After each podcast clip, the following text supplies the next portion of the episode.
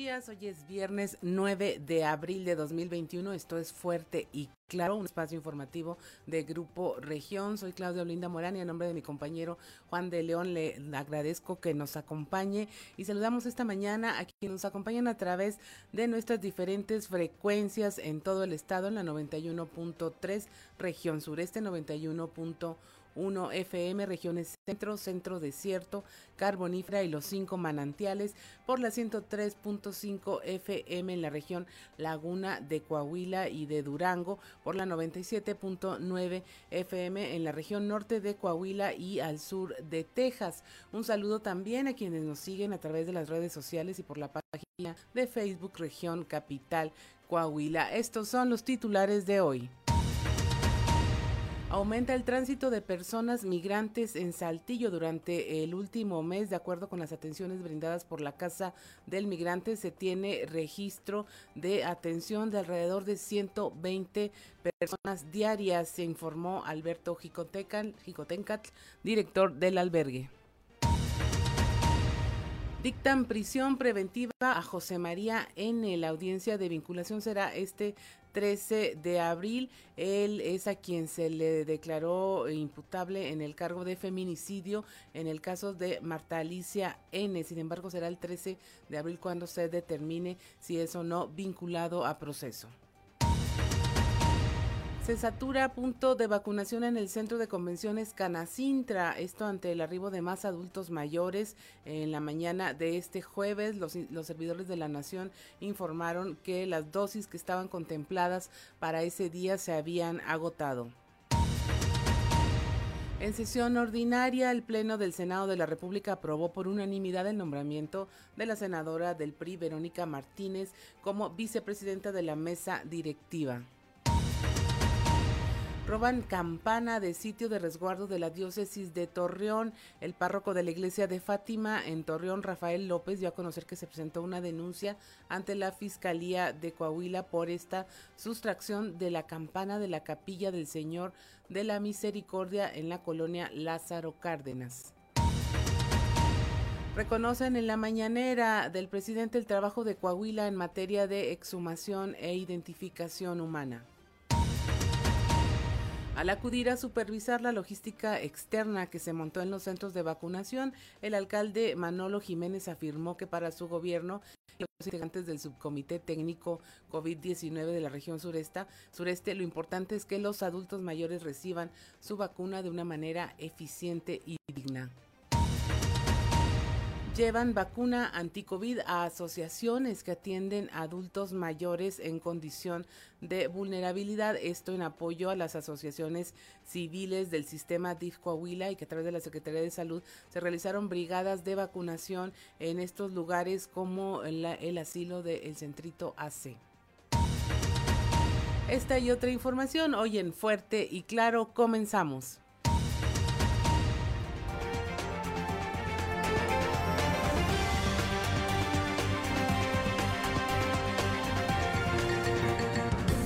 Esto es Fuerte y Claro. Transmitiendo para todo Coahuila. Fuerte y Claro. Las noticias como son.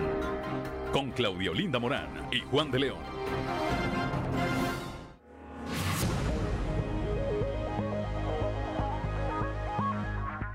Son las 6 de la mañana con 8 minutos. A esta hora en la mayor parte de Coahuila las temperaturas son altas, son cálidas. En Saltillo 17 grados, en Monclova 22, Piedras Negras 20, Torreón 22, General Cepeda 18, Arteaga 15 grados, Musquis 19, San Juan de Sabinas 18, en San Buenaventura y en Cuatro Ciénegas 22 grados y Parras de la Fuente y Ramos Arispe registran en estos momentos 18 grados centígrados, pero si usted quiere saber cómo van a estar las temperaturas el día de hoy por lo que resta del fin de semana, le invito que escuche el pronóstico del tiempo con Angélica Acosta. El pronóstico del tiempo con Angélica Acosta.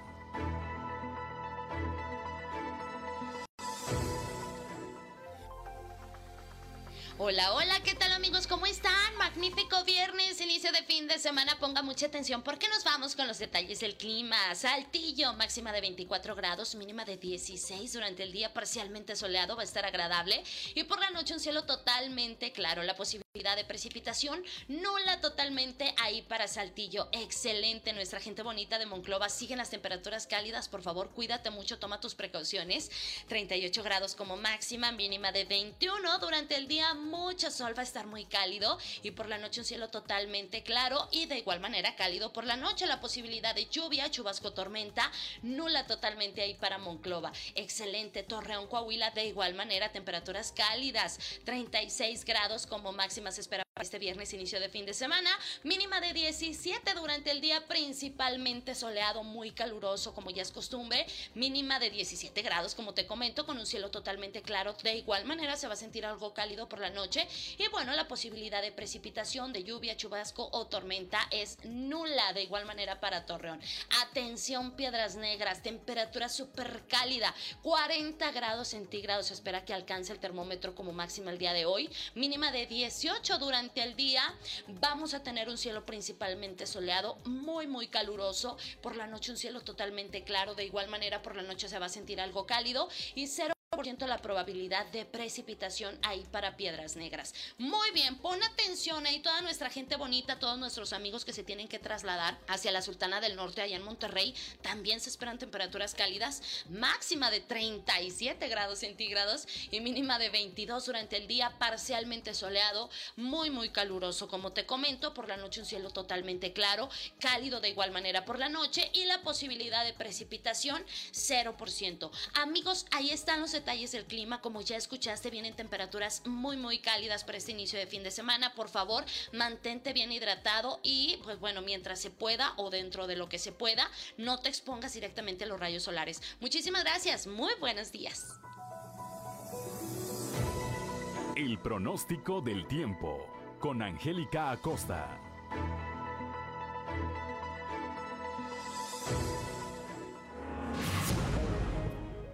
6 de la mañana con 12 minutos. Hoy es 9 de abril. Si usted quiere saber qué ocurrió un día como hoy, vamos a las efemérides con Ricardo Guzmán.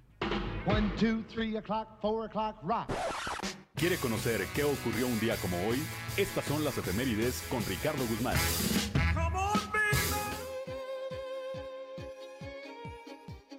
Como hoy, pero de 1779, murió en la Ciudad de México Antonio María de Bucareli y Ursa, cuadragésimo sexto virrey de la Nueva España, y su gestión fue considerada progresista y procuradora del bienestar social. También, el 9 de abril pero de 1865, el general Miguel Negrete, que había sido nombrado ministro de guerra por el presidente Juárez, recuperó la ciudad de Saltillo para los republicanos. Y un día como hoy, pero de 1914, Francisco Villa se incorporó para encabezar a cerca de 8.000 revolucionarios y llevar a cabo exitosamente la toma de San Pedro de las Colonias, ante lo cual el ejército federal se replegó a Paredón en Ramos Arizpe.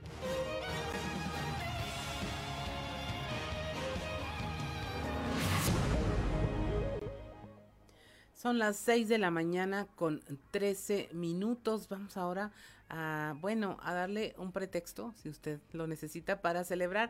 Hoy es el santoral de Prócoro, María y Casilda.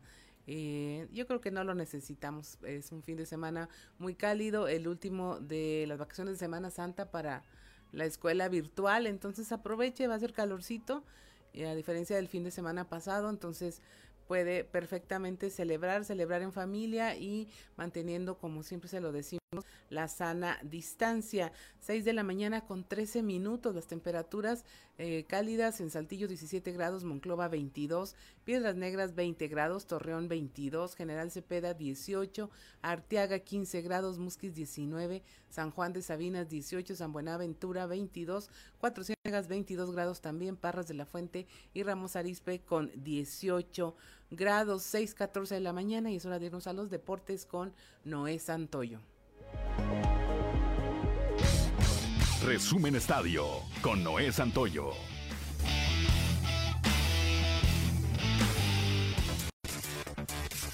Este día arranca la jornada 14 de la Liga MX. A las 20:30 horas Necaxa recibe a Pumas y a la misma hora Fútbol Club Juárez, el Atlético de San Luis. Para mañana sábado Atlas contra León, Cruz Azul Chivas, Tigres contra América. El domingo Toluca recibe a Monterrey, Querétaro a Santos Laguna y los Cholos de Tijuana a Mazatlán. El lunes concluye la actividad con el encuentro entre Pachuca y Puebla. El partido entre Tigres y América tendrá el 20% de espectadores, así lo ha informado la directiva de los Tigres, para que el volcán reciba de nueva cuenta aficionados. Una mala noticia cayó en el Santos Laguna, y es que uno de sus mejores centrocampistas, Fernando Gorriarán, sufrió una lesión que lo mantendrá fuera de las canchas por un tiempo, aproximadamente cuatro semanas, debido a la ruptura del aductor largo en el lado izquierdo. La directiva informó a través de un comunicado de prensa que se atendió al jugador con diversos especialistas, tanto nacionales como del extranjero, y se ha determinado que el tratamiento no sea invasivo. Se ha contemplado la inyección de plaquetas ricas en plasma, el cual mejora el proceso de recuperación del deportista.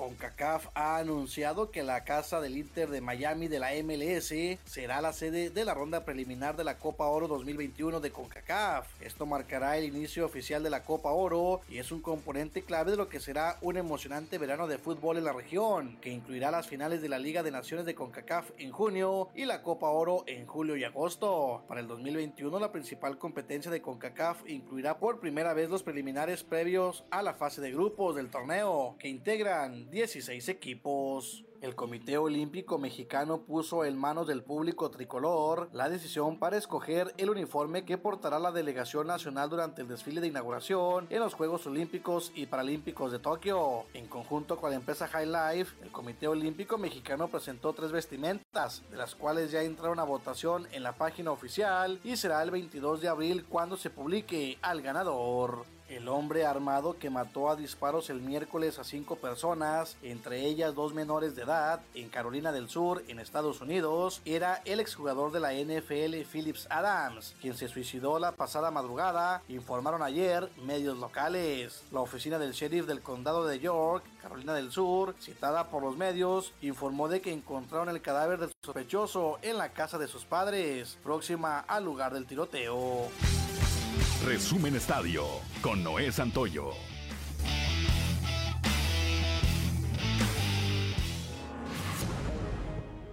Seis de la mañana con 17 minutos. Mire, al día de hoy la cotización peso dólar está en un dólar por 20 pesos con punto cero cinco centavos va a la baja la compra 19 con 80 y a la venta 20 pesos con 29 centavos y pasamos de inmediato a la información nacional. Niñas, adolescentes y menores de 18 años están en el blanco de criminales, esto según un informe de la Secretaría de Gobernación, donde advirtió que más de la mitad de las desaparecidas, de las personas desaparecidas por trata de personas pertenecen a este segmento de población. Del total de las personas desaparecidas y no localizadas, más de la mitad son mujeres menores de edad entre los 10 y los 18 años. Los estados que más concentran estas desapariciones con este motivo de trata de personas son el Estado de México, Tamaulipas, Jalisco, Nuevo León, Puebla, Veracruz y la propia Ciudad de México aplazan la regularización de la cannabis. La bancada de Morena en el Senado decidió pasar para septiembre la discusión sobre esta regulación del uso lúdico o de entretenimiento de la marihuana. Se busca a un héroe, esto tras la explosión de la refinería en Veracruz y luego de que se difundieran las imágenes de cómo un trabajador petrolero de nombre Decar Israel Hernández Soto cerrara las válvulas de succión de la refinería para evitar que el incendio se propagara. Él resultó, fue el único que resultó con quemaduras de primero y segundo grado en manos y brazos. Una vez que se eh, difundió este hecho en redes sociales comenzaron a preguntar de quién se trata y a ofrecerle desde comida gratis y bebidas en restaurantes, a darle muchos premios por evitar que la explosión alcanzara a los habitantes de este municipio en el sur de Veracruz firma un senador morenista en contra de la reforma eléctrica. Se trata de Germán Martínez. Se unió a la acción de inconstitucionalidad que presentó el bloco, bloque opositor en la Cámara Alta junto con la bancada del Verde Ecologista. Ecologista, el abogado michoacano había votado ya en contra de la reforma eléctrica impulsada por el presidente de la República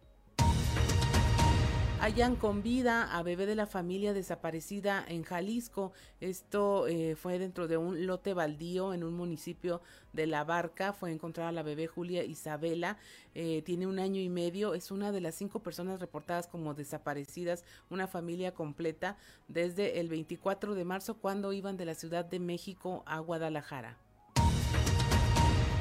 Y finalmente el fuego ataca de nuevo la sierra de Nuevo León, consume hojarasca y matorral en el municipio de Rayones, avanza por un terreno de difícil acceso a una altura de más de 2.300 metros sobre el nivel del mar.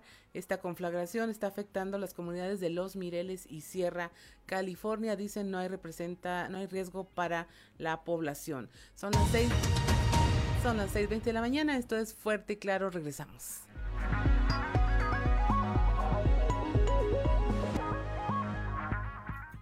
6 de la mañana con 23 minutos. Continuamos con la información. Designan a Verónica Martínez como vicepresidenta de la mesa directiva del Senado de la República. Esto en sesión ordinaria. El Pleno del Senado aprobó por unanimidad este nombramiento, por lo que de inmediato rindió protesta para su ejercicio. La senadora coahuilense dijo estar muy entusiasmada es un honor desempeñar este cargo, dice que lo hará con mucha responsabilidad y compromiso, sobre todo en estos momentos en los que el país se enfrenta grandes retos. Al mismo tiempo, externó su agradecimiento hacia el grupo parlamentario del Partido Revolucionario Institucional por el respaldo y la confianza otorgada en esta encomienda.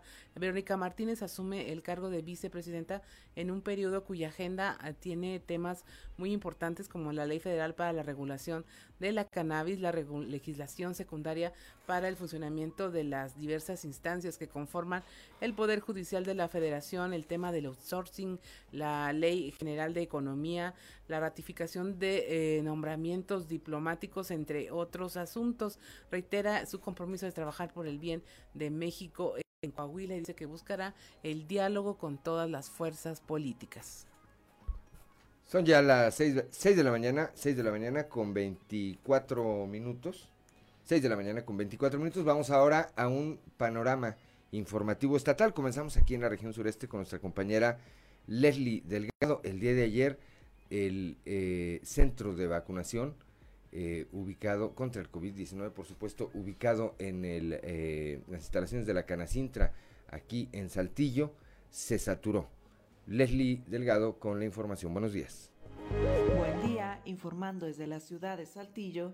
Ante el arribo de más adultos mayores al punto de vacunación ubicado en el Centro de Convenciones Canacintra la mañana de este jueves, los servidores de la Nación informaron que las dosis estaban contempladas para este día se habían agotado, por lo que solicitaron las personas acudir el viernes desde temprana hora para que alcanzaran a vacunarse. Uno de los organizadores de la logística indicó que estaba contemplada la aplicación de 1.700 dosis, 300 menos de la meta diaria que fijó la Secretaría del Bienestar. A continuación, escucharemos la declaración de uno de los servidores de la Nación que estaban en este punto de vacunación.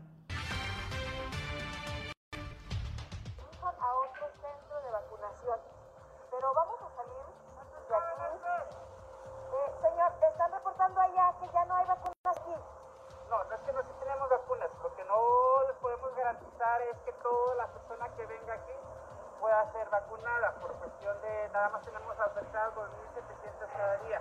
¿Y los que ya no alcancen, qué va a pasar? Ah, ellos pueden venir el siguiente día. Si pueden intentar ir a otro de los puntos que también están accesibles ahorita. Gracias. El día de mañana, con mucho gusto, a las 8 de la mañana se atenderán todos ellos. Así es. Bueno. Cabe señalar que este módulo que opera bajo la modalidad peatonal ha sido uno de los más concurridos entre la población. También es donde se han tenido reportes por falta de organización. Asimismo, los otros tres puntos presentaron una menor afluencia. Incluso en el centro ubicado en la ciudad universitaria Campus Arteaga, la cantidad disminuyó. No obstante, a través de redes sociales estaban invitando a acudir a dicho lugar para que los adultos fueran vacunados. Agradezco la intervención y que tengan un excelente día. Gracias, gracias a nuestra compañera Leslie Delgado. Cuando son las 6 de la mañana, 6 de la mañana con 27 minutos, vamos ahora hasta la región carbonífera, ya con eh, Moisés Santiago Hernández, trabajadores eh, médicos de la clínica del Magisterio en el municipio de Musquis. No han sido vacunados. Ellos están, ellos están a la espera de que se concluya con el proceso para adultos mayores para poder recibir el biológico. Moisés, muy buenos días.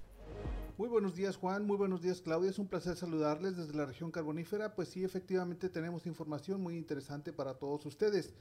Trabajadores de la clínica del Magisterio en Musquis aún están en espera de la vacuna. Juan Jesús Llanos García, coordinador de la clínica del Magisterio Periférica de Musquis de la sección 38, María Morales Cadena, señaló que siguen a la espera de ser vacunados, puesto que se les ha informado que hay desabasto del reactivo contra el COVID y se está dando prioridad a la población de adultos mayores, por lo que se ven obligados a esperar turno. Esto es lo que nos comenta el entrevistado. Está, está, está detenida ahorita porque es, mucha la demanda que hay ahorita de, de, vacunas, pero ya pronto va a llegar. Confiamos en que en nuestro líder que nos va a mandar la vacuna. No, estamos esperando como clínica nos van, nos van a atender. Tenemos la seguridad que nos van a atender. Sí, sí, tenemos confianza que la vacuna se va a aplicar a todos los integrantes de aquí, de, de la clínica del magisterio. ¿Algún trabajador ha sido renuente? Hasta ahorita no, todos, todos quieren aplicársela. Todos, eh, algunos son maestros y otros, y otros tienen otra función.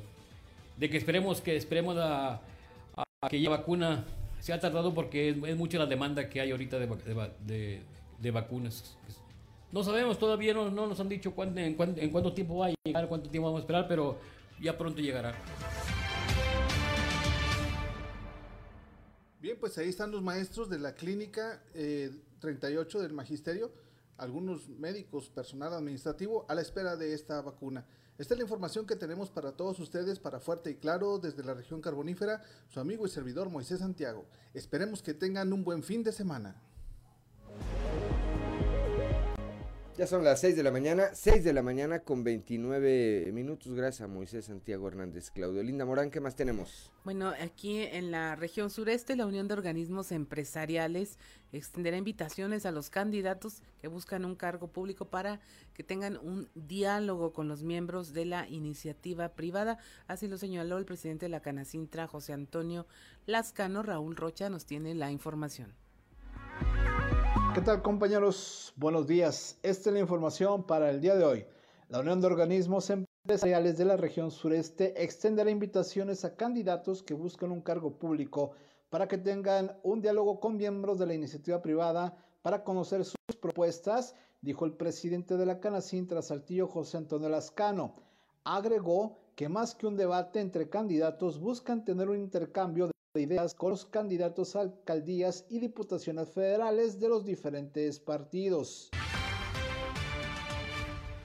La unión de organismos para hacerlo todas las cámaras eh, y buscando un diálogo. La verdad es que más que buscar un debate entre candidatos, eh, nosotros vamos a invitar a que eh, nos muestren sus planes de trabajo, nos lleven sus propuestas y nosotros también hacer preguntas relacionadas eh, con cómo van a estar apoyando a los diferentes sectores que representamos y esto estaremos también dando a conocer. Tendremos una promoción del voto muy importante, daremos todas las facilidades en nuestras empresas para que la gente vaya a votar ese día y lógicamente sumando estas acciones eh, que son para transparentar eh, la calidad y el, la posición de cada uno de los candidatos a los diferentes puestos políticos y que la sociedad sepa y verifique que verdaderamente eh, tienen la calidad y tienen la formación para representarlos en los cargos que van a buscar. En ese sentido, ¿qué tanta respuesta han tenido de, de estos candidatos? O sea, la, la, invitación que hacen ustedes, ¿sí atienden o son pocos los que atienden normalmente?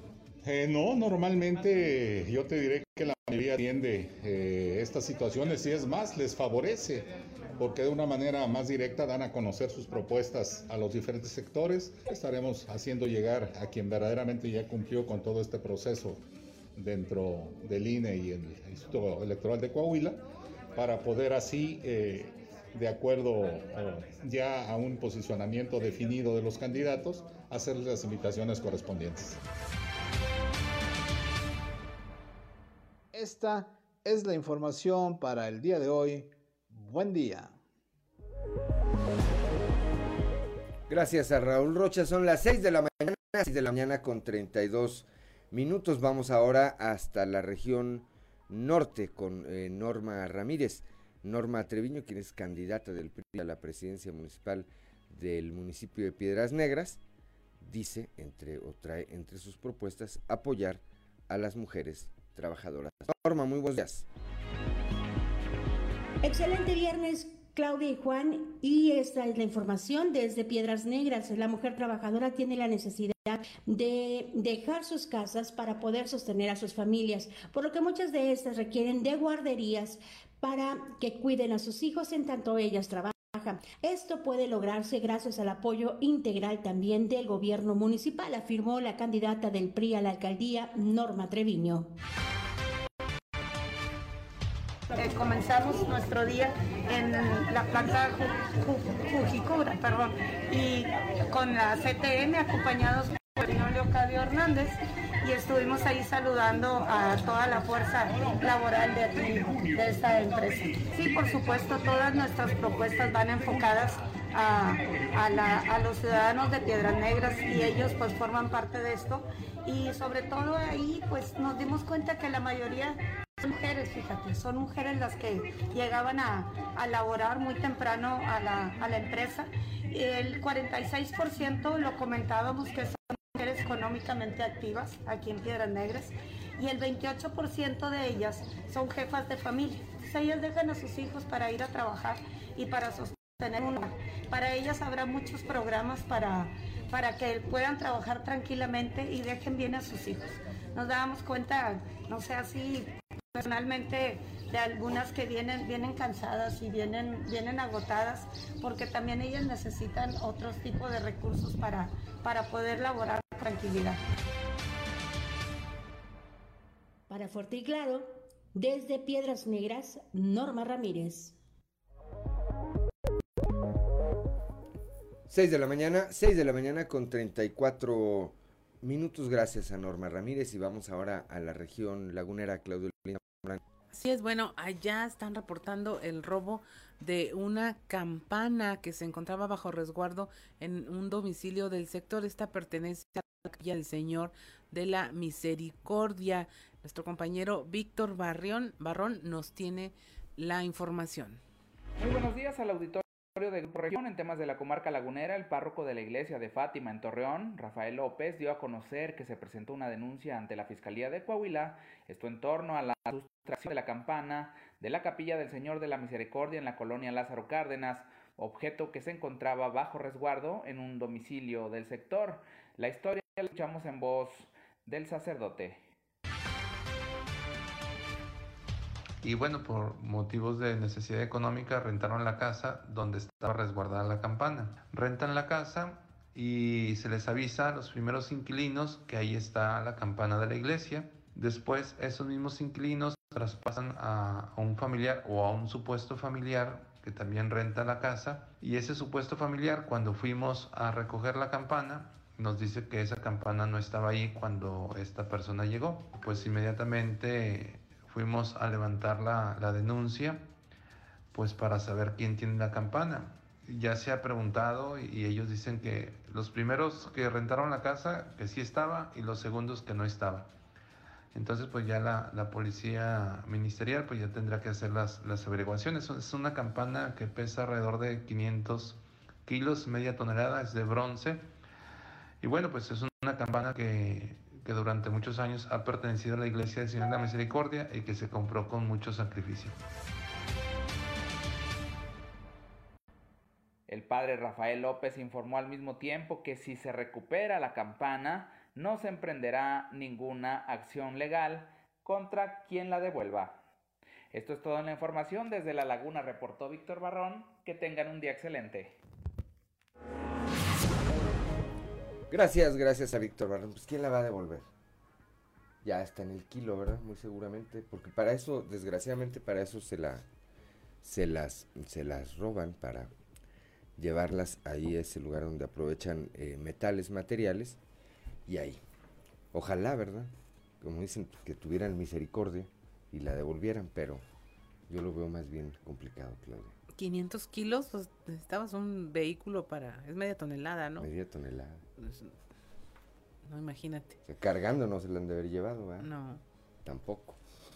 Pero bueno, son las 6 de la mañana, 6 de la mañana con 37 minutos. Estoy leyendo aquí que uno de estos dos jóvenes que fueron detenidos, uno tiene 31, uno tiene 35, que fueron detenidos en la Ciudad de México por usurpar eh, identidad, se hicieron pasar por adultos mayores, o se quisieron hacer pasar por adultos mayores para recibir la, la vacuna contra el COVID-19 y de hecho alcanzaron a vacunarlos. Posterior a la vacunación es que se dan cuenta que ellos dos venían caracterizados y pues a eso respondía eh, los trajes y la vestimenta que portaban.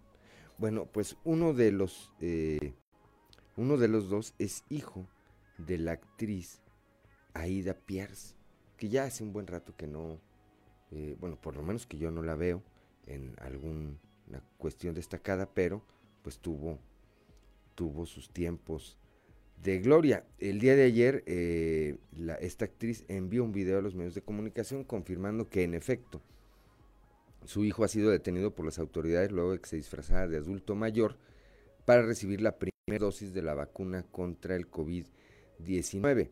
No puedo dar más explicación por instrucción del abogado. Les agradezco su apoyo, el interés. Estoy muy, confianza, muy confiada perdón, del proceso legal. Estamos muy apenados por lo que pasó y no puedo decir más. Agradezco todo el apoyo y el cariño, pero ahorita no podré contestar.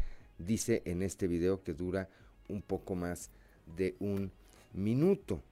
Dice, eh, explica también en el video que ella misma desconoce cómo ocurrieron estos hechos en, el, en los que está involucrado eh, su hijo, es eh, Rubén, quien es hijo de su segundo matrimonio con el actor Rubén El Gallo Morales, quien vive en Estados Unidos. Bueno, pues este hay que recordar que esto ocurrió hace apenas unos días al respecto. La de gobernadora de, o la jefa de gobierno de la Ciudad de México, Claudia Sheinbaum, declaró que en el caso de estos dos jóvenes que se disfrazaron y que recibieron la vacuna, los dos están detenidos con prisión justificada y el asunto está siendo valorado por las autoridades para determinar la situación legal de los dos, sobre todo al tratarse de un caso de usurpación de identidad y señala esta información que hasta el momento no se sabe si ambos sujetos podrían recibir la segunda dosis de la vacuna. En fin, así. Que se vengan aquí, pues aquí en el liste, allá en Piedras Negras, ¿verdad? Allá se las ponen. 6 de la mañana, 6 de la mañana con 40 minutos. Somos Claudolinda Morán y Juan de León. Estamos aquí en Fuerte y Claro. Vamos ahora eh, rápidamente a la portada del día de hoy de nuestro periódico eh, Capital, que en su eh, nota principal, bueno, pues destaca este paro que habrá durante una semana en empresas armadoras, la General y la Daimler, aquí en la región sureste. También ahí arriba, hacia el lado derecho, pues esta imagen de la senadora Verónica Martínez, que ayer fue nombrada vicepresidenta de la mesa directiva allá en el Senado de la República, pues me parece que un cargo bastante eh, importante. Crece el paso de migrantes aquí por la capital del estado, esto de acuerdo a, lo que señala Alberto Jicotencal, quien está al frente precisamente de la Casa del Migrante en Saltillo. José María N., este probable eh, o presunto responsable de haber terminado con la vida de su pareja allá en Monclova, en la capital del acero, permanecerá en prisión en espera de su audiencia de vinculación en este crimen que pues conmovió allá a la región centro. También eh, en apoyo a asociaciones civiles que atienden a adultos eh, mayores en condición de vulnerabilidad, el DIF y la Secretaría de Salud realizan brigadas de vacunación contra el COVID-19 eh, en casas de reposo y ayer la presidenta de este sistema, la señora Marcela Gorgón, así como el titular de la Secretaría de Salud, el doctor Roberto Bernal visitaron las instalaciones del asilo El Centrito, esto allá en el municipio de Torreón. Bueno, vamos ahora, eh, cuando son las 6 de la mañana, 6 de la mañana con 46 minutos, a nuestra columna en los pasillos.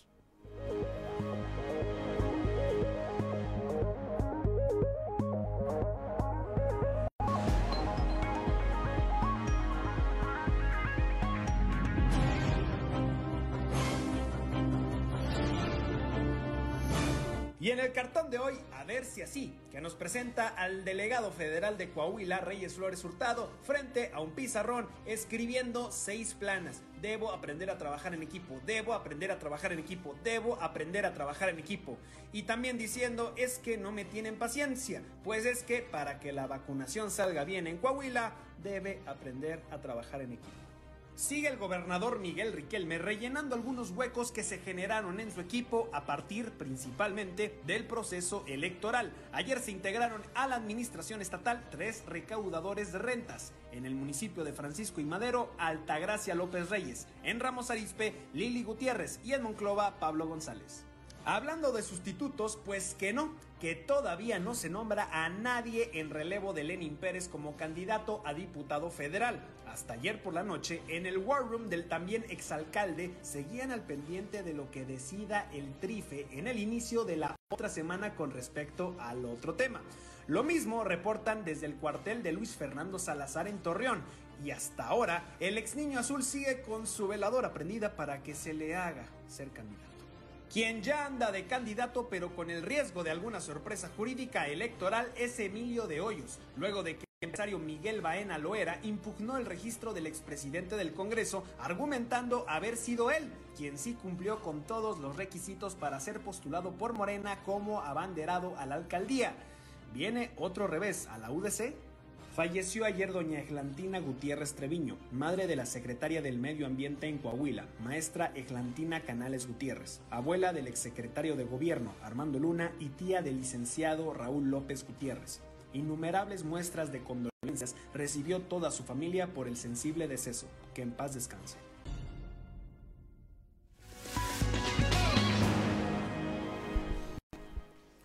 Ya son las eh, 6 de la mañana, 6 de la mañana con 48 minutos. Claudio Linda Morán, ¿qué más tenemos esta mañana? Pues ya es tiempo de eh, hablar con nuestro compañero Christopher Vanegas sobre esta situación que, bueno, en un momento se convirtió en una crisis hasta humanitaria por el tema del paso de migrantes por Saltillo y bueno, él estuvo con Alberto Jicotencat, director de la Casa del Migrante, donde ya se está registrando esta oleada, un incremento de 120 personas uh, más que están pidiendo albergue en la Casa del Migrante. Buenos días, Christopher.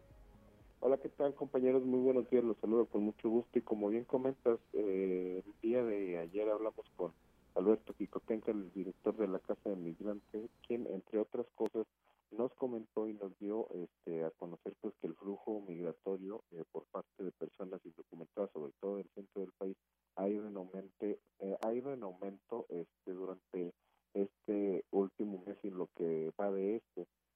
Tenemos que recordar que, pues bueno, anteriormente por temas de la pandemia eh, se estaban recibiendo 40 personas en el eh, en este refugio y pues a partir de, de, este último mes y en lo que va de este pues, se ha registrado hasta 120 personas eh, albergadas aquí en la casa del migrante diariamente. Vamos a escuchar lo que nos platicó Alberto Picotenca.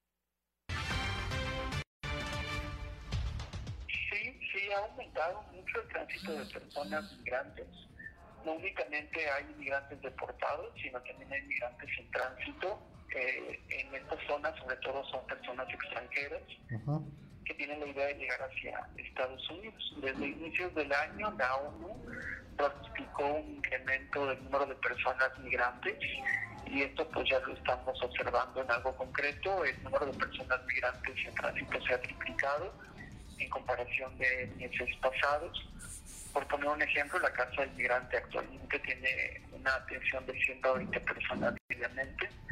Nuestra capacidad de tránsito de 70 a 90 en momentos de pandemia, pero como, como también ha incrementado el número de familias con niños y con niñas, pues nos hemos visto en la, en la necesidad de, a recibir a más personas, sobre todo población vulnerable, como les decía, familias, mujeres con, con niñas, y pues sí se ha triplicado el número de, de estas personas. Entonces actualmente estamos atendiendo un promedio de 100 personas diariamente albergadas y fuera de la casa del migrante, donde también brindamos servicios, pues estamos, estamos otorgando entre 40 y 50 atenciones, pero fuera de la casa del migrante.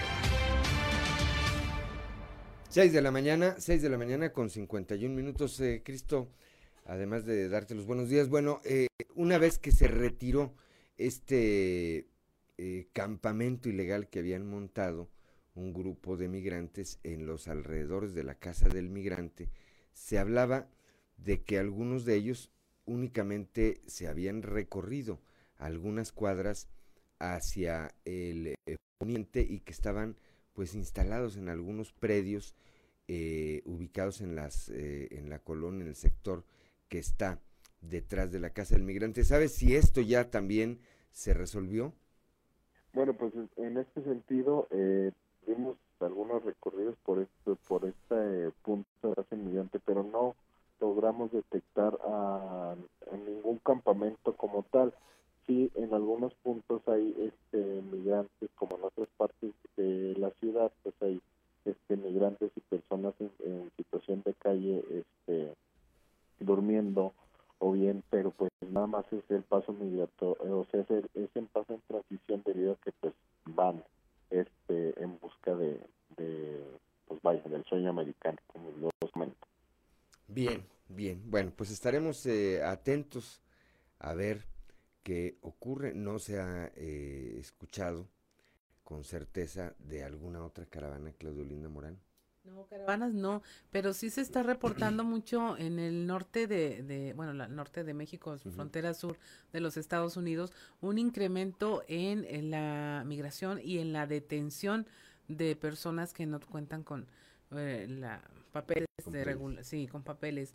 Y hablan de una crisis otra vez, pero como, ah, ¿cómo le llaman? Hormiga, a van llegando, van llegando. Habla, eh, los centros de detención están ya llenos, hay muchos niños y, y lo que yo imagino en casa del migrante es, bueno, no va a haber recurso que alcance. Si en la frontera norte están ya taponados los accesos, no hay paso, se están eh, deteniendo este flujo migratorio, eventualmente llegará aquí, eh, como está llegando, el triple, es, es lo que reporta Christopher, el triple de personas, este, se avisora de nueva cuenta una crisis donde no va a haber gobierno que aguante para poder eh, cumplir estas funciones humanitarias, netamente humanitarias. humanitarias eh, tan solo. Bueno, pues estaremos pendientes. Gracias, Christopher, como siempre, por tu reporte. un excelente día que tengan son, son las 6 de la mañana con 54 minutos. Sí, va a ser un, eh, como bien apuntas, pues se avisora una, una crisis en este sentido porque pues eh, no hay capacidad para, para atenderlos, ni condiciones, ¿no? Sí. Con las caravanas al menos hubo una cierta conducción de, a ver, aquí van, aquí se disgregaron, aquí los reunimos, Piedras Negras soportó y, y el gobierno del estado tuvo mucha carga que eh, económica que solventar ahí, no sé si recuerdas las Sí. que las condiciones, las protestas, Económica y todo. de personal y demás para que no se desbordara el, el Pero imagínate cuando vienen llegando de a poquitos, se quedan en las calles, este, no va a haber manera. No los visualizas Sí, hasta que exacto, están si no los cuentas, un- ¿cómo los ayudas? Problema, qué, qué tragedia. 6 de la mañana con 55 minutos. Somos Claudio Linda Morán y Juan de León. Estamos aquí en Fuerte y Claro.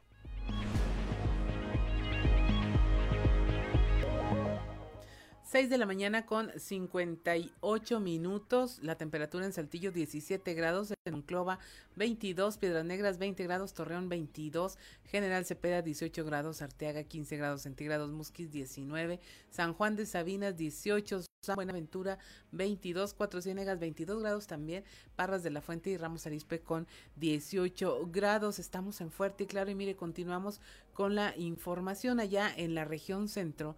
Nuestra compañera Guadalupe Pérez nos tiene información muy actualizada sobre el tema de este feminicidio ocurrido eh, en la región, en Monclova, donde ya se decretó la legal detención de José María N., ya bajo el cargo de feminicidio. Buenos días, Guadalupe, ¿qué nos puedes comentar?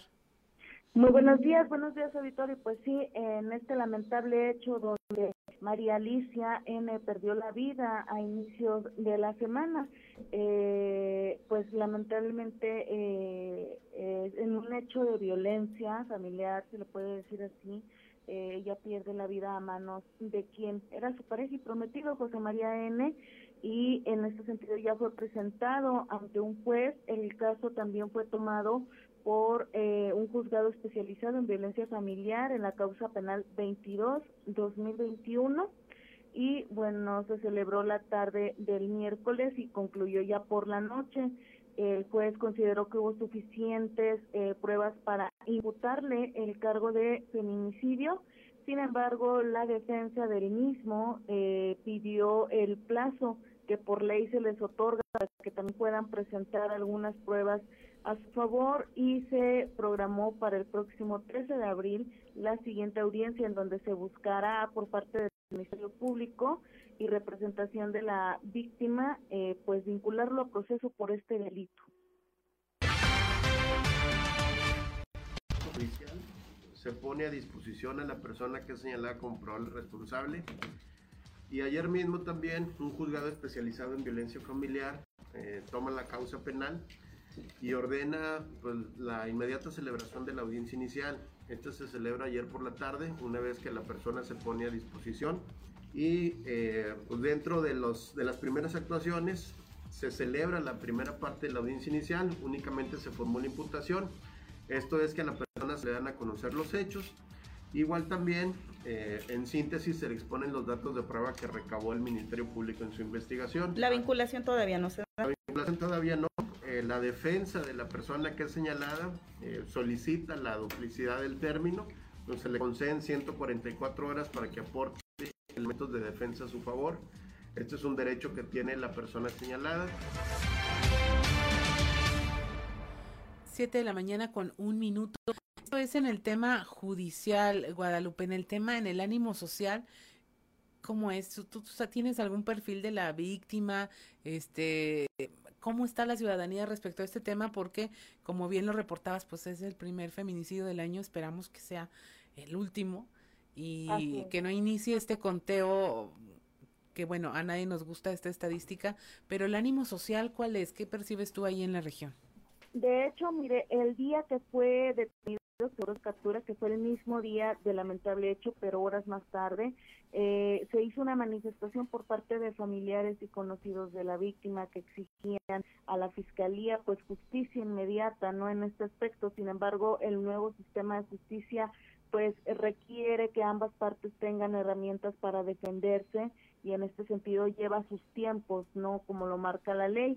Y bueno, se hizo esta manifestación y por ello, el día que fue presentado ante el juez, es decir, el miércoles, pues se hizo también un operativo para el traslado de esta persona del Ministerio Público al Centro de Justicia y de igual manera se va a mantener bajo reserva la ubicación de este mientras está en lo que se denomina como medida cautelar de prisión preventiva hasta el 13 de abril que será la siguiente audiencia. Esto por el temor, ¿no? Y, y, el fervor que generó esto, el de, de, del deceso de esta joven madre de familia que también pues es era trabajadora, eh, hay antecedentes, se hablaba entre los familiares y conocidos que ya había datos de violencia, especialmente por celos, eh, estas cuestiones donde le recomendaban a ella cuando estaba en vida que se alejara de esta relación.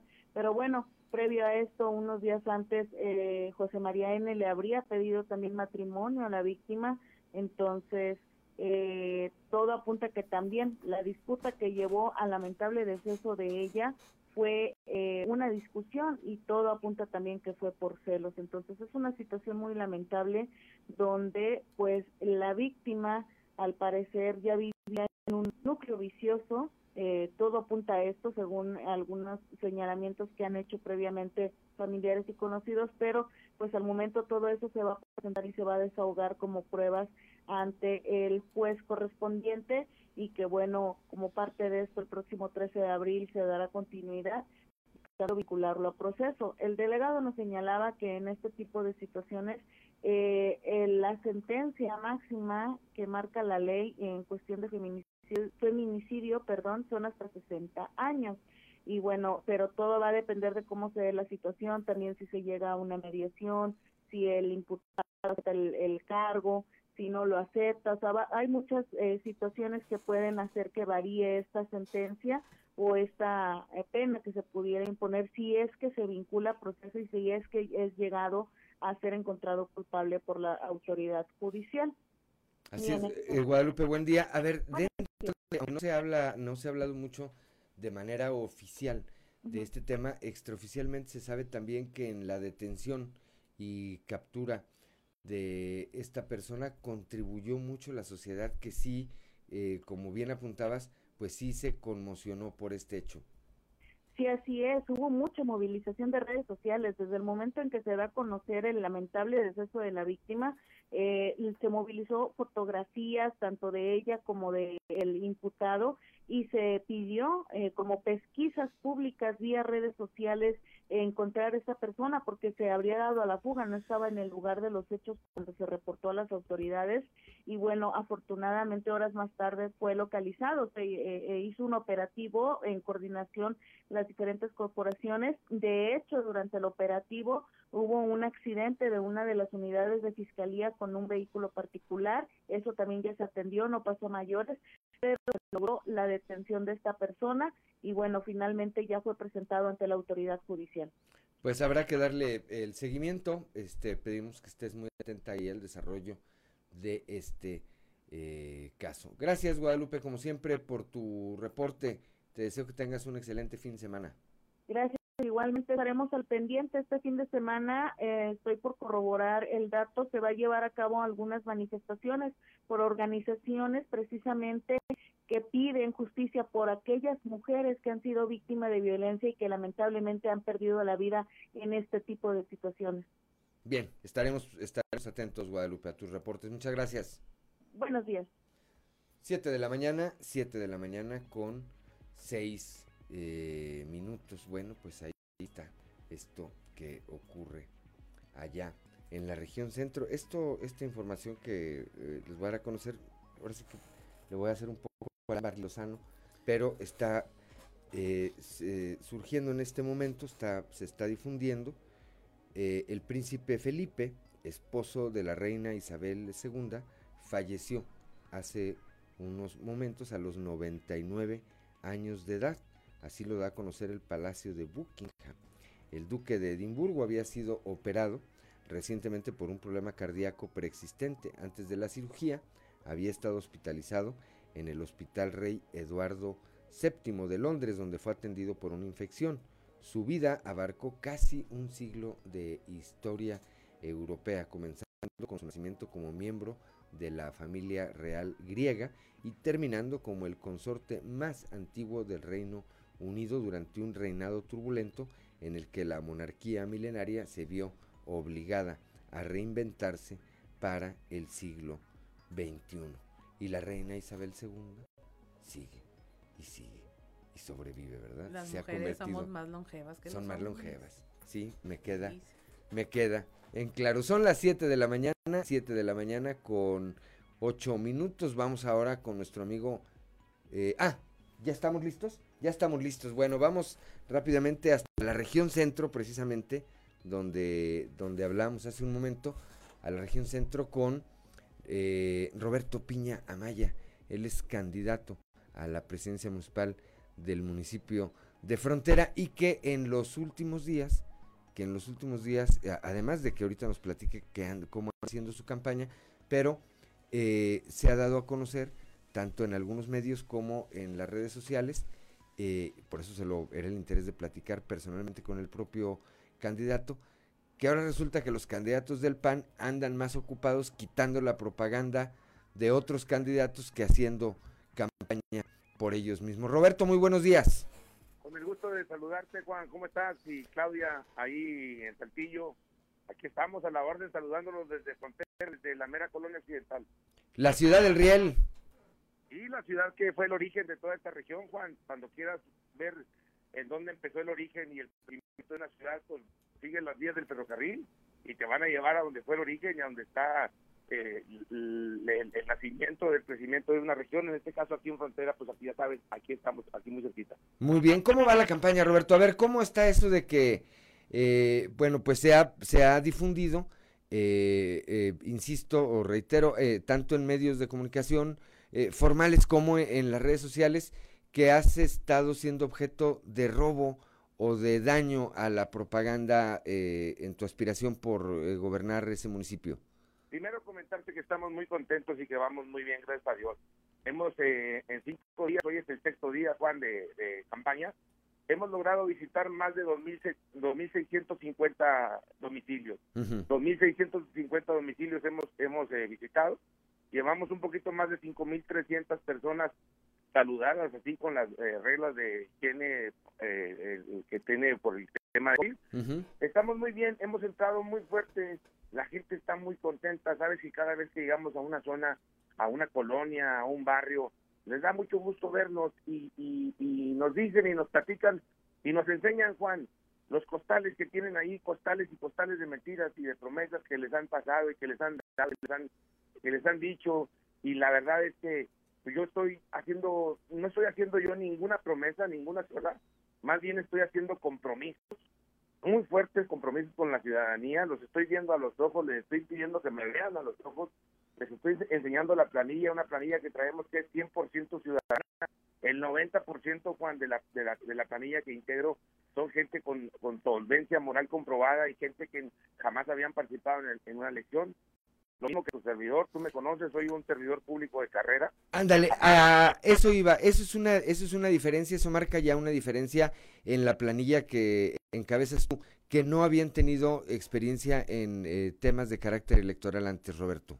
Sí, la, la mayoría de la gente que, que va, que me acompaña, Juan, son gente de la sociedad civil, gente de la comunidad. Mira, nomás por darte un ejemplo, por darte un ejemplo, Ana María Banda es una, es una enfermera, eh, es una asistente médico que lleva más de 25 años frente a un escritorio en la Clínica 9 aquí de Frontera, atendiendo y recibiendo a toda la gente que llega enferma de todas las colonias.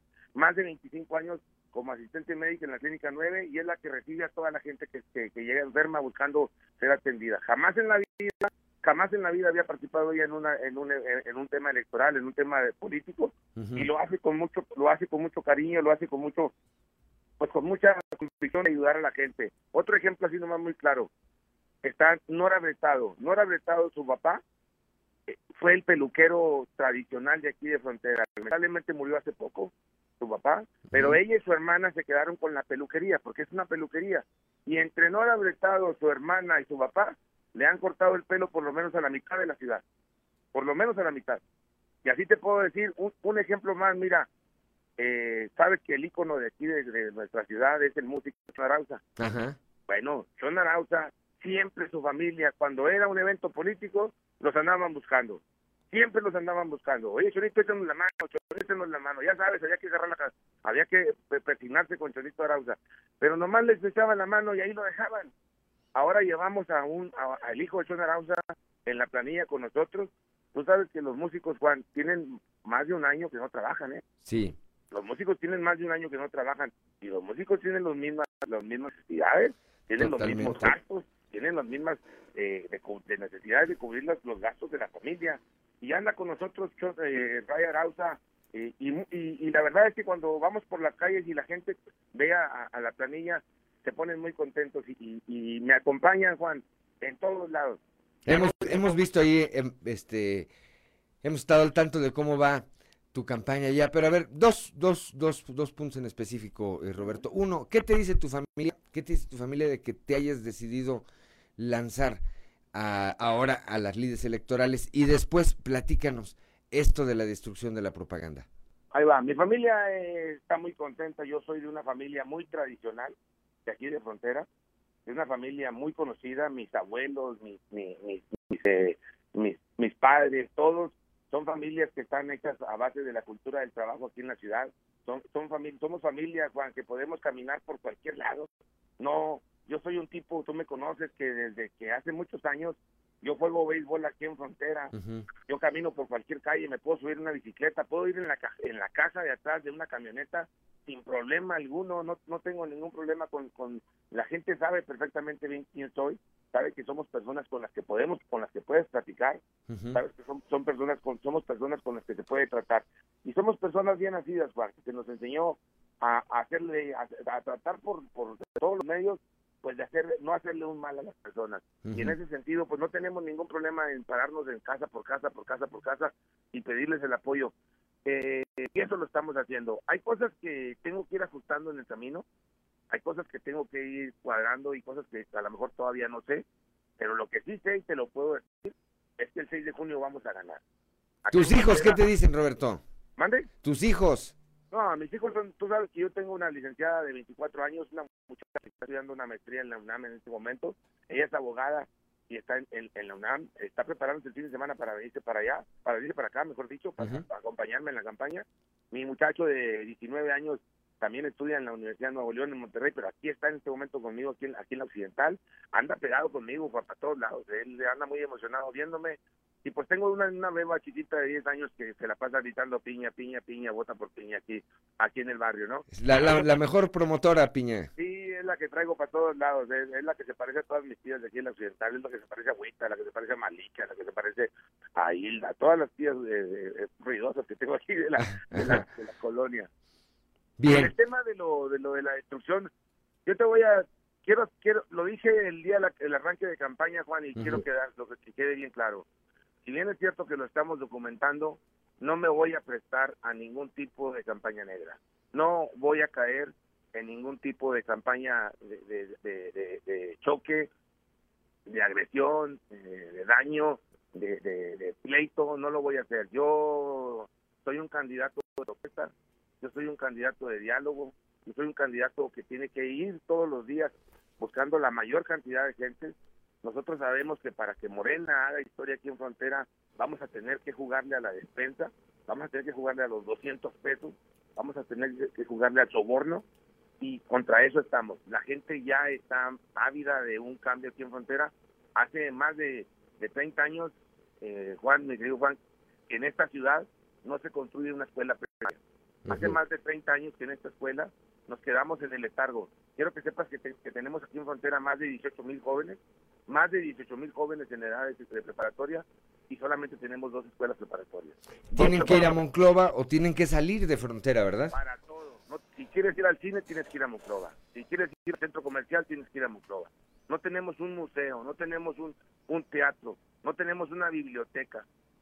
Nos quedamos completamente en el letargo. Tenemos el cordón industrial más fuerte de la región y aún así tenemos la gran mayoría de nuestros jóvenes sin empleo necesitamos hacer, lo primero que necesitamos es comenzarle a poner orden a esta ciudad, a ponerle orden, porque fue el arranque, fue el origen y fue el inicio de toda esta región, pero nos quedamos olvidados, cuando nos quedamos atrás, y eso no es correcto. Necesitamos que, que a, la, a la voz de ya comencemos a, generar crecimiento, pero parejito, parejito, parejito. Candidato, buenos días. Les saluda Claudia. Olinda Morán. Hablando de, de eso, de, de, equidad, de ser parejitos, este, cuénteme, ¿qué propuestas trae para el segmento de mujeres en materia precisamente esto de, de, atención a los problemas de género, usted lo mencionaba, a ver, no tenemos guarderías, no tenemos, hay carencias de muchas cosas.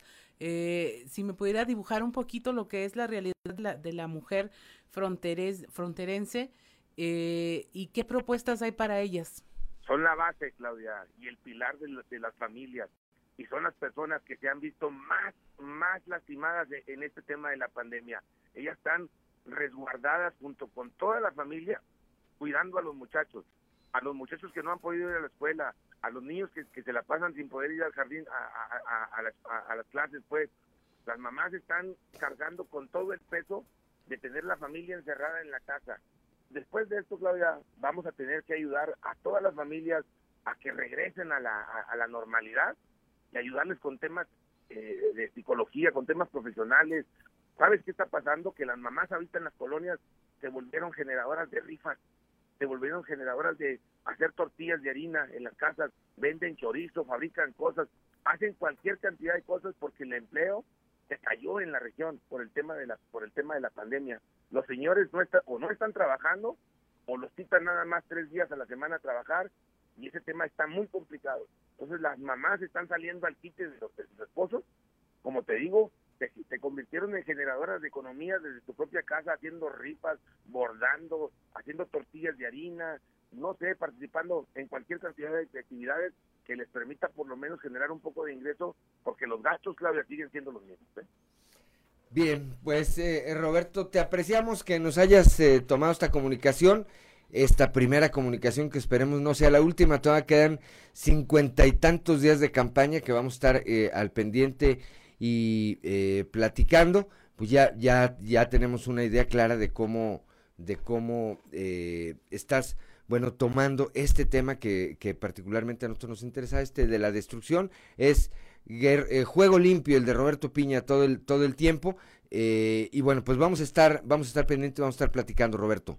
Les mando un abrazo, Juan, con mi aprecio sincero a ti y a Claudia desde aquí, desde Frontera, desde la mera colonia occidental. Un abrazo hasta Saltillo. Calienta, Choche. Calienta porque vas a entrar, Choche Piña. Muy bien, un abrazo, Roberto. Abrazo igual. Siete de la mañana con 20 minutos. Somos Claudio Linda Morán y Juan de León. Estamos aquí en Fuerte y Claro. 7 de la mañana con 25 minutos. Vamos ahora con Carlos Álvarez Flores y su alerta ambiental. Alerta ambiental con Carlos Álvarez Flores.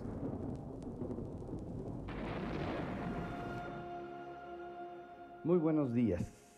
Como les prometí, vamos a narrar, vamos a platicar todos los esfuerzos que hubo en este país para tener más confinamientos de residuos peligrosos a partir de los 80, que es cuando RIMSA empieza a funcionar, curiosamente, sin tener las normas que aplican a estos sitios de disposición final. O sea, fue hasta 1992 cuando el gobierno mexicano, a través de aquella Sol y después Semarnap con P, es que se publican las normas que aplican a este tipo de instalaciones, a estos sitios. Estos sitios son los sitios más seguros a donde deben ir los residuos peligrosos. Son sitios en donde se aplica tecnología para neutralizar, estabilizar y después enterrar en una macrocelda o en unas celdas como si fuera un relleno sanitario normal, pero este debe reunir otras condiciones que ya platicaremos más adelante, pero repito, es la forma más segura de disponer los residuos peligrosos precisamente para evitar que estén en todos lados, que estén tirados en las barrancas, en los ríos o que vayan a parar a los tiraderos a cielo abierto municipales. Me quiero referir específicamente al primer intento a principios de los 90, por ahí, por el 92-93, de un confinamiento que se quiso abrir en un sitio, en un terreno que se llama La Pedrera, que está en el municipio de Guadalcázar. Guadalcázar es una pequeña comunidad que está, un pueblo que está al norte de San Luis Potosí, rumbo hacia Saltillo en la carretera federal que va a Saltillo y luego a Monterrey. Y adelante del Huizache hay una desviación a la derecha que dice Río Verde. Y a unos cuantos kilómetros, ahí a la derecha, estaban estas 800 hectáreas que fueron el sitio que seleccionaron los hermanos Aldrete. Pero hasta aquí lo vamos a dejar para continuar con la historia de la gestión de los confinamientos de residuos peligrosos en nuestro país. Muy buenos días. Alerta ambiental con Carlos Álvarez Flores.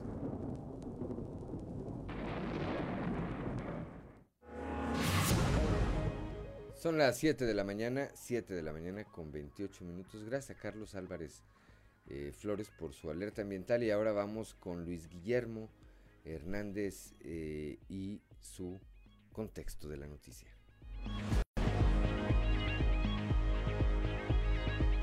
El contexto de la noticia con Luis Guillermo Hernández Aranda. El primer minuto del domingo arrancaron las campañas para renovar las alcaldías de los 38 municipios de Coahuila. También habrá de elegirse a diputados federales, pero sin duda la atención se centra en las presidencias municipales. Espectaculares, cachuchas, mítines son parte de la cotidianidad que se vivirá en Coahuila los próximos dos meses. Pero además una herramienta que los candidatos deberán explotar al máximo son las redes sociales. En Saltillo, la disputa por la alcaldía se centra sobre todo en dos personajes, José María Fraustro Sillar por el PRI y Armando Guadiana de Morena. La candidata del PAN, Tere Romo, luce muy alejada de las preferencias electorales. Si revisamos sus perfiles de Facebook al momento de grabar esta columna, el priista sumaba 71.884 seguidores, mientras que el candidato de Morena suma 62.740. Y la panista apenas tiene 6.000 seguidores, mientras que Fraustro Siller en promedio suma 1.200 reacciones por publicación, Armando Guadiana promedia alrededor de 600 reacciones por publicación. Es cierto, las reacciones no se traducen automáticamente en votos, pero sí son un referente para medir la aceptación que tiene el político en su comunidad.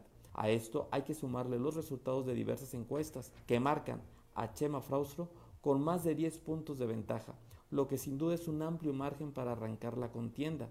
A pesar de esto, el periodista no se confía y está realizando diversos actos de campaña a lo largo del día presentando a todos los sectores de la sociedad sus propuestas. El lunes presentó su plan de trabajo en el Parque Mirador. El documento contempla como prioridades acelerar la recuperación económica y el empleo, la salud y el bienestar de las personas, defender los derechos de las mujeres y abrir más oportunidades a los jóvenes. Sin duda, una de las fortalezas de Chema Fraustro es el conocimiento que tiene de Saltillo, producto de más de cuatro décadas de experiencia en el servicio público, pero sobre todo que a diferencia de su principal contrincante, él puede presumir, estoy orgulloso de Saltillo, es mi origen y mi destino, aquí nací, me preparé y formé a mi familia.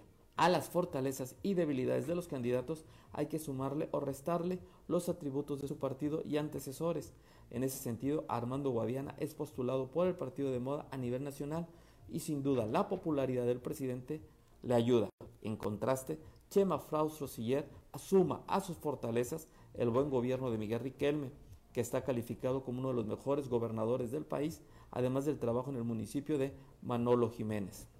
Además de que el PRI está motivado después de haber ganado todos los distritos locales apenas en octubre.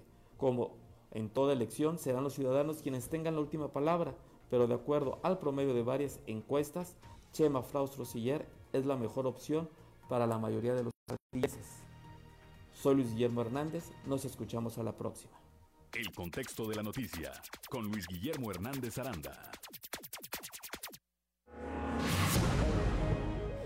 Son las 7 de la mañana, 7 de la mañana con 32 minutos. Antes de continuar con la información aquí del Estado, comentarles hace eh, unos momentos el gobernador del estado de Jalisco, Enrique Alfaro, emitió una serie de tweets. En, él, en ellos señala que eh, dice, ayer se localizó a la pequeña Julia Isabel. Esto se, se, refiere al caso de una familia completa que había desaparecido ahí en el estado de Jalisco. Dice, ayer se localizó a la pequeña Julia Isabel y hoy iniciamos el día con la noticia que todos esperábamos escuchar. A las 2.30 de la mañana su familia fue localizada también. Dice Enrique Alfaro en un segundo tuit, quiero darle todo mi reconocimiento al fiscal de Jalisco, Gerardo Octavio Solís, a su equipo de trabajo, a la Sedena, a la Comisión de Búsqueda y a cada persona y organismo detrás de este, de este exitoso operativo del gobierno de Jalisco, coordinado con el gobierno federal. Más adelante dice que más adelante, en un momento, en unos momentos más, la Fiscalía de Jalisco dará más detalles sobre esta noticia, que me parece que es una gran noticia para, para ir al fin de semana, Claudio Linda Morán. Así es, fíjate que ahí lo que eh, tenían de evidencia era que las cámaras de vigilancia habían captado cómo la familia había sido escoltada por patrullas, este, estaban involucradas las autoridades ahí. Municipales. En, ese caso. Sí, pues de inmediato, si recordamos, hacer un recuento muy rápido, los primeros que detienen son policías de un municipio de ahí del estado de Jalisco, ¿verdad? Y a partir de ahí... Los detienen, localizan a la bebé primero, la de un año y medio, y pues finalmente... Sola, ¿verdad? sola, con un mensaje ahí el, y el teléfono del abuelo para que supieran quién era. Y bueno, pues afortunadamente, afortunadamente, más seguramente en el transcurso de eh, las siguientes horas estarán dándose a conocer los detalles, pero afortunadamente la familia completa ha sido localizada y por lo que plantea en esta primera comunicación el gobernador de Jalisco, pues entendemos que están todos eh, a salvo, ¿verdad? así es, pues es afortunado. Seguramente truncaron ahí un asunto de extorsión o secuestro o algo. Pues esto ya era secuestro totalmente, una privación ilegal de la libertad. Así es. 7 de la mañana con 34 minutos. ¿Qué más tenemos, Claudelina Morán? Bueno, lo que son buenas noticias, reconocen en la mañanera el trabajo de Coahuila en materia de exhumación e identificación. La Comisión Nacional de Búsqueda de Personas luego reconocer que en México existe una crisis en materia forense porque existen miles de cuerpos sin identificar. La Comisionada Nacional de, esta Búsqueda de Personas, Carla Quintana, destacó los proyectos que el gobierno federal, federal ha desarrollado en Coahuila para combatir este rezago.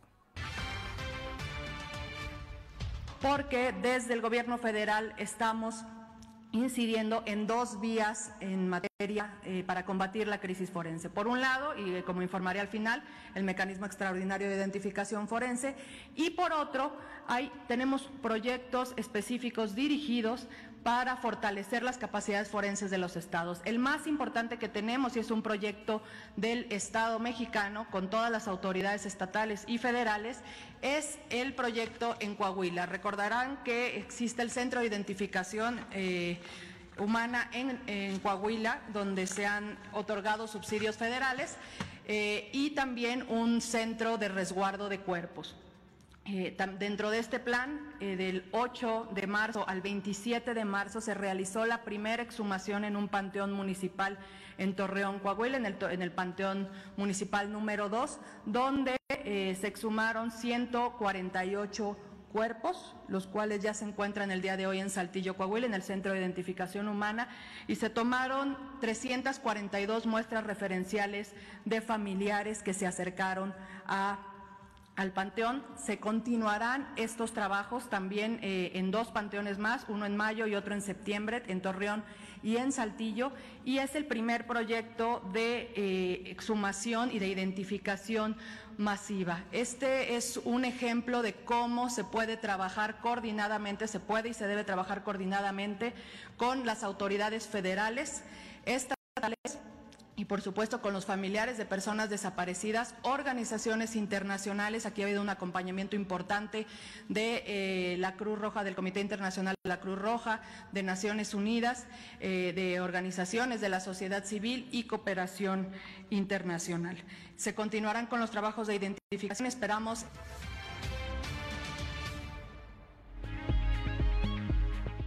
Siete de la mañana, siete de la mañana con treinta y siete minutos. Eh, Alberto Jicotencal, quien es director de la Casa del Migrante y activista, eh, por supuesto, en materia de defensa de los derechos humanos, considera que los candidatos que buscan la alcaldía de Saltillo deberían poner entre sus propuestas de campaña la implementación de un programa municipal de derechos humanos, lo cual me parece bastante importante, pero, pero me parece que ya hay. Me parece que ya hay. Vamos a. Creo que ya algo hizo esta administración no deja de ser, eh, por supuesto, importante esta, esta voz que levanta Alberto Jicotenca. Le escuchemos. Creo que el llamado va para los nuevos candidatos. Primeramente, creo que ninguno tiene una plataforma que hable sobre cómo implementar un programa municipal de derechos humanos. Estado a cargo del gobierno y Estado, de forma histórica, desde el presidente del gobernador Rubén Moreira, pero nunca ha sido un tema municipal, como si no existiera, ¿no? O sea, como si el tema de derechos humanos no fuera en su competencia. Primero sería preguntarles si va a haber un plan municipal de, derechos humanos, eh, como, primer, como primer punto.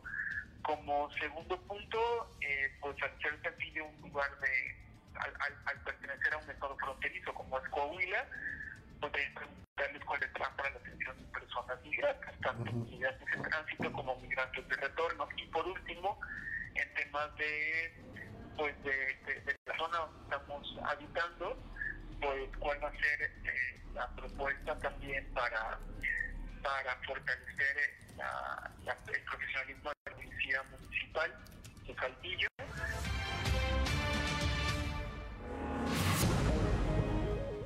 7 de la mañana, 7 de la mañana con 39 minutos, como bien lo apuntamos. A ver, el 21 de febrero, no, es más, el 10 de febrero, perdón, el 10 de febrero del 2021 eh, se firmó un convenio entre el municipio de Saltillo y la Academia Interamericana de Derechos Humanos, lo que eh, hará que Saltillo se convierta en la primera ciudad de Coahuila y una de las eh, primeras ciudades en México en contar con un plan municipal de derechos humanos, lo cual será resultado, decimos, de este convenio que firmaron el alcalde, el alcalde Manolo Jiménez y la Academia Interamericana de los Derechos Humanos. Bueno, pues ahí está. Pero, pues eh, reitero, no está de más todas las voces que vayan en este sentido, como en este caso la de Alberto Jicotencal. Son las 7 de la mañana con 40 minutos. Somos Claudio Linda Morán y Juan de León. Estamos aquí en Fuerte y Claro.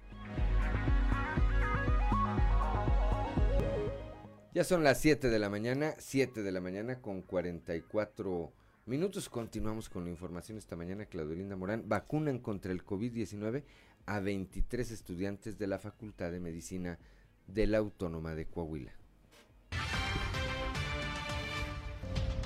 El secretario de Salud, el doctor Roberto Bernal, nos ha exteriorizado que, le interesa que se vacunen los muchachos en gratitud y en protección para la actividad que están desarrollando. Eso pues también es un aliciente para nosotros, el que se les reconozca y que se les agradezca además con la vacuna. Ahorita tenemos conocimiento que el día de ayer fueron vacunados 23 alumnos ya de una de las sedes y los demás alumnos están inquietos, deseando. Digo, miren, es que queremos hacer presión, no hay manera de hacer presión. La mejor manera de presionar es trabajando en armonía, con el único interés de servir y todo lo demás viene por añadiduría. Son las 7 de la mañana, 7 de la mañana con 45 minutos. En este tema de la vacunación, luego de supervisar la logística externa que se montó en los centros de vacunación anti-COVID en Saltillo, el alcalde Manuel Jiménez afirmó que para su gobierno y para los integrantes del subcomité técnico regional COVID-19 sureste, lo importante es que los adultos mayores hayan recibido su vacuna de una manera eficiente y digna. Escuchemos. Eh, por unanimidad, el subcomité, ese mismo día, a mediodía que comenzó la vacunación, pues tomó la decisión unánime de intervenir en el proceso y la jornada, porque creemos que las mejores cosas que han sucedido en Saltillo han sido gracias al trabajo en equipo. Entonces, pues hay una gran diferencia en lo que sucedió el, martes a lo que ya eh, sucedió el día de ayer en logística y el día de hoy, donde pues hay muy, muy buena afluencia. Pues ustedes ven ya casi, casi no hay adultos mayores, este, porque ya entraron todos allá a vacunarse.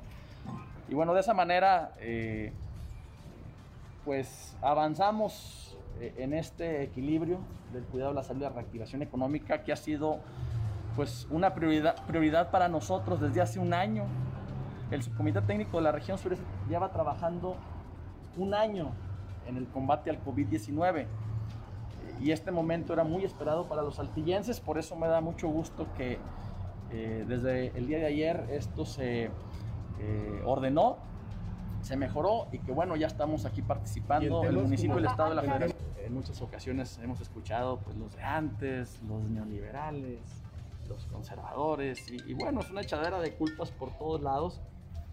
Pero aquí para nosotros lo importante es el trabajo en equipo, es hacer que las cosas sucedan, es dar resultados. Siete de la mañana, 7 de la mañana con 47 minutos. Fíjense, la revisión fiscal de la cuenta pública 2019 de la Auditoría Superior del Estado de Nuevo León eh, eh, revela que el organismo Parques y Vida Silvestre a través del Parque Zoológico La Pastora. Es tan conocido este zoológico La Pastora, todos, eh, todo, creo que casi todo el mundo hemos ido en algún momento. Violó la ley de protección y bienestar animal para la sustentabilidad en el Estado de Nuevo León. El órgano fiscalizador refutó los argumentos que el zoológico dio para eh, justificar el sacrificio de tres borregos muflón europeos y tres venados cola blanca para consumo animal.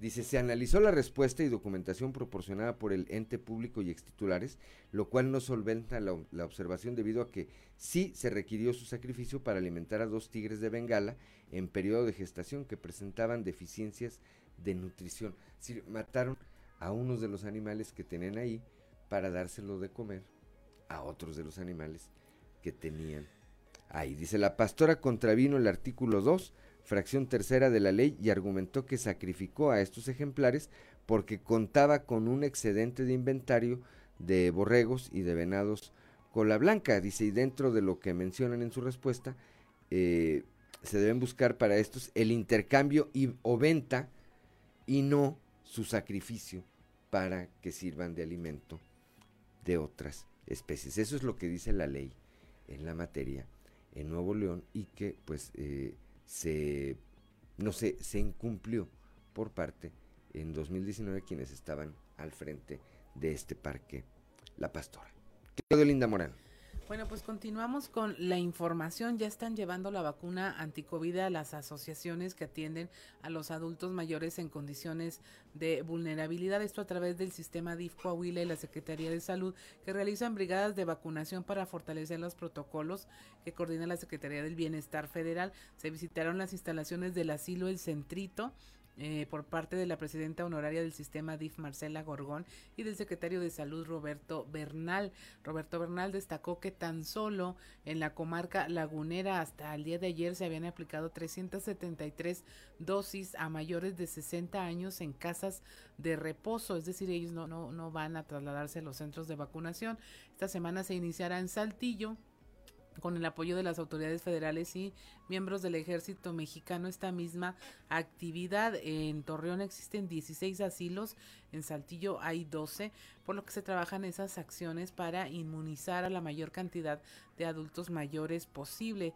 Este trabajo interinstitucional ha permitido también visitar las comunidades alejadas y a aquellas personas que no pueden trasladarse a los centros de eh, vacunación. Quienes requieren de estos servicios deberán de solicitarlo a través de las jurisdicciones sanitarias en cada uno de los municipios en las representaciones de la Secretaría del Bienestar. Eh, durante el recorrido estuvieron acompañados por los jefes de jurisdicción 7 y 6, Rocío Quirós y Juan Pérez Ortega, respectivamente. Bien, 7 de la mañana, 7 de la mañana con eh, 50 minutos. ¿Qué más tenemos, Claudio Linda Morán? Nos vamos al resumen nacional de noticias o prefieren el show de los famosos. Vamos al show de los famosos. Vamos al show de los famosos con Amberly Lozano.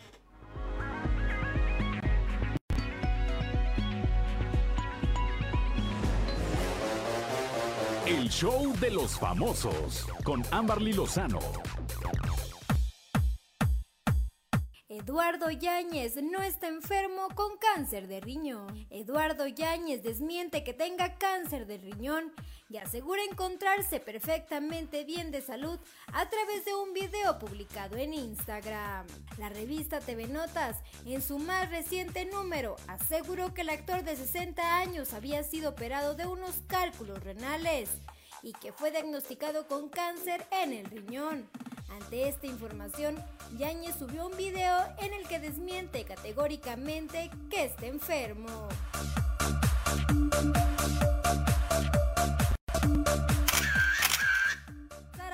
Peleará legalmente por la herencia de José José. A casi dos días de darse a conocer que Anel Noreña fue declarada heredera universal de su ex esposo José José, el representante legal de Sara Sosa echó por tierra las declaraciones de la familia Sosa Noreña y asegura que la realidad es otra. De acuerdo con el abogado de la hija menor de José José, debido a que el intérprete mexicano murió en Miami y era residente de ese estado, la ley de la Florida aplica y lo que pasa en México es completamente irrelevante en materia legal.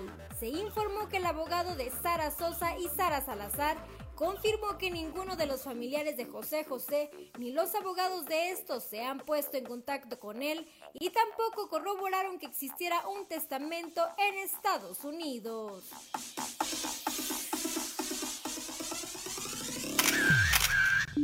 Reportó para Grupo Región Amberly Lozano. 7 de la mañana con 52 minutos y ahora sí vamos a un resumen en la información nacional, Claudio Linda Morán. Así es, bueno, empezamos con este tema de que los, las niñas, adolescentes y menores de 18 años son el blanco de criminales. La Secretaría de Gobernación advirtió que más de la mitad de las desaparecidas por tratas de personas pertenecen a este segmento de la población. Aplazan regulación de la cannabis. La bancada de Morena en el Senado aplazó para septiembre la discusión sobre la desregulación o regulación del uso lúdico de la marihuana para el siguiente periodo de sesiones. Se busca a héroe a través de las redes sociales, buscan a Decar Israel Hernández Soto, quien tras la explosión de la refinería en Veracruz, bueno, se hizo viral por la difusión de un video en ven como a riesgo de su salud, eh, resultando con quemaduras de segundo grado en las manos y brazos, cerró las válvulas de esta refinería que estalló, evitando que se propagaran los daños causados por la explosión. Firma senador morenista recurso contra la reforma eléctrica. El senador Germán Martínez firmó esta acción de inconstitucionalidad, ay, perdón, esta acción que resultó en contra de la Constitución que se presentó ante la Suprema Corte de Justicia de la Nación por parte del bloque opositor en la Cámara Alta. Hayan con vida la bebé desaparecida en Jalisco en un buen estado de salud y dentro de un lote baldío en el municipio de La Barca fue encontrada la bebé Julia Isabela Villaseñor y bueno, hoy el gobernador ya dijo que se había localizado con vida al resto de la familia y hasta aquí por lo pronto el reporte nacional de noticias. Gracias. Gracias Claudia Olinda Morán. Son las 7 de la mañana con 54 minutos. Pues ya nos vamos esta mañana de viernes, por fin viernes, Claudia. Sí, ya, la inconstitucionalidad ya no daba. Tres tristes tigres, dijo Claudia, tres tristes tigres tragaban trigo en un trigal. Mi señora dice que es en un trigal. Y yo a, yo, a mí, yo me lo aprendí que decía tres tristes tigres tragaban trigo en tres tristes trastos. Pero no, mi mujer dice, no, es eh, tragaban trigo en un trigal y ahí traemos una discusión que tiene como dos semanas con eso. Pero bueno, ahí está ya este, resuelto el trabalenguas también de Claudio Linda Morán. Gracias por acompañarnos. Gracias Ricardo Guzmán en la producción, a Ricardo López en los controles, a Cristian y a Ociel que hacen posible eh, llevar este espacio a través de las redes sociales. A ti, Claudio Linda Morán, como siempre, por tu acompañamiento, por tu apoyo, por tu equilibrio o desequilibrio, como bien dices tú, pero siempre es importante tener el punto de vista de la mujer, pero sobre todo gracias a usted que nos distingue con el favor de su atención. Lo esperamos el día de mañana a partir de las 10 de la mañana y hasta las 12 del mediodía con eh, sexto día. ¿De qué, ¿De qué vamos a estar hablando mañana en sexto día? Vamos a estar hablando de las nenis. De las nenis, este fenómeno económico que se ha dado eh, pues a partir de la pandemia y que hay, es todo un tema de economía eh, hay quienes están de acuerdo con ello, hay quienes no, pero ahí está. Y el fenómeno lo vemos aquí cada semana desde este sexto piso del edificio que está ubicado aquí en el, eh, las calles de Allende y Ocampo, en el corazón del centro histórico de Saltillo. Pásenla bien, yo soy Juan de León, muy buenos días.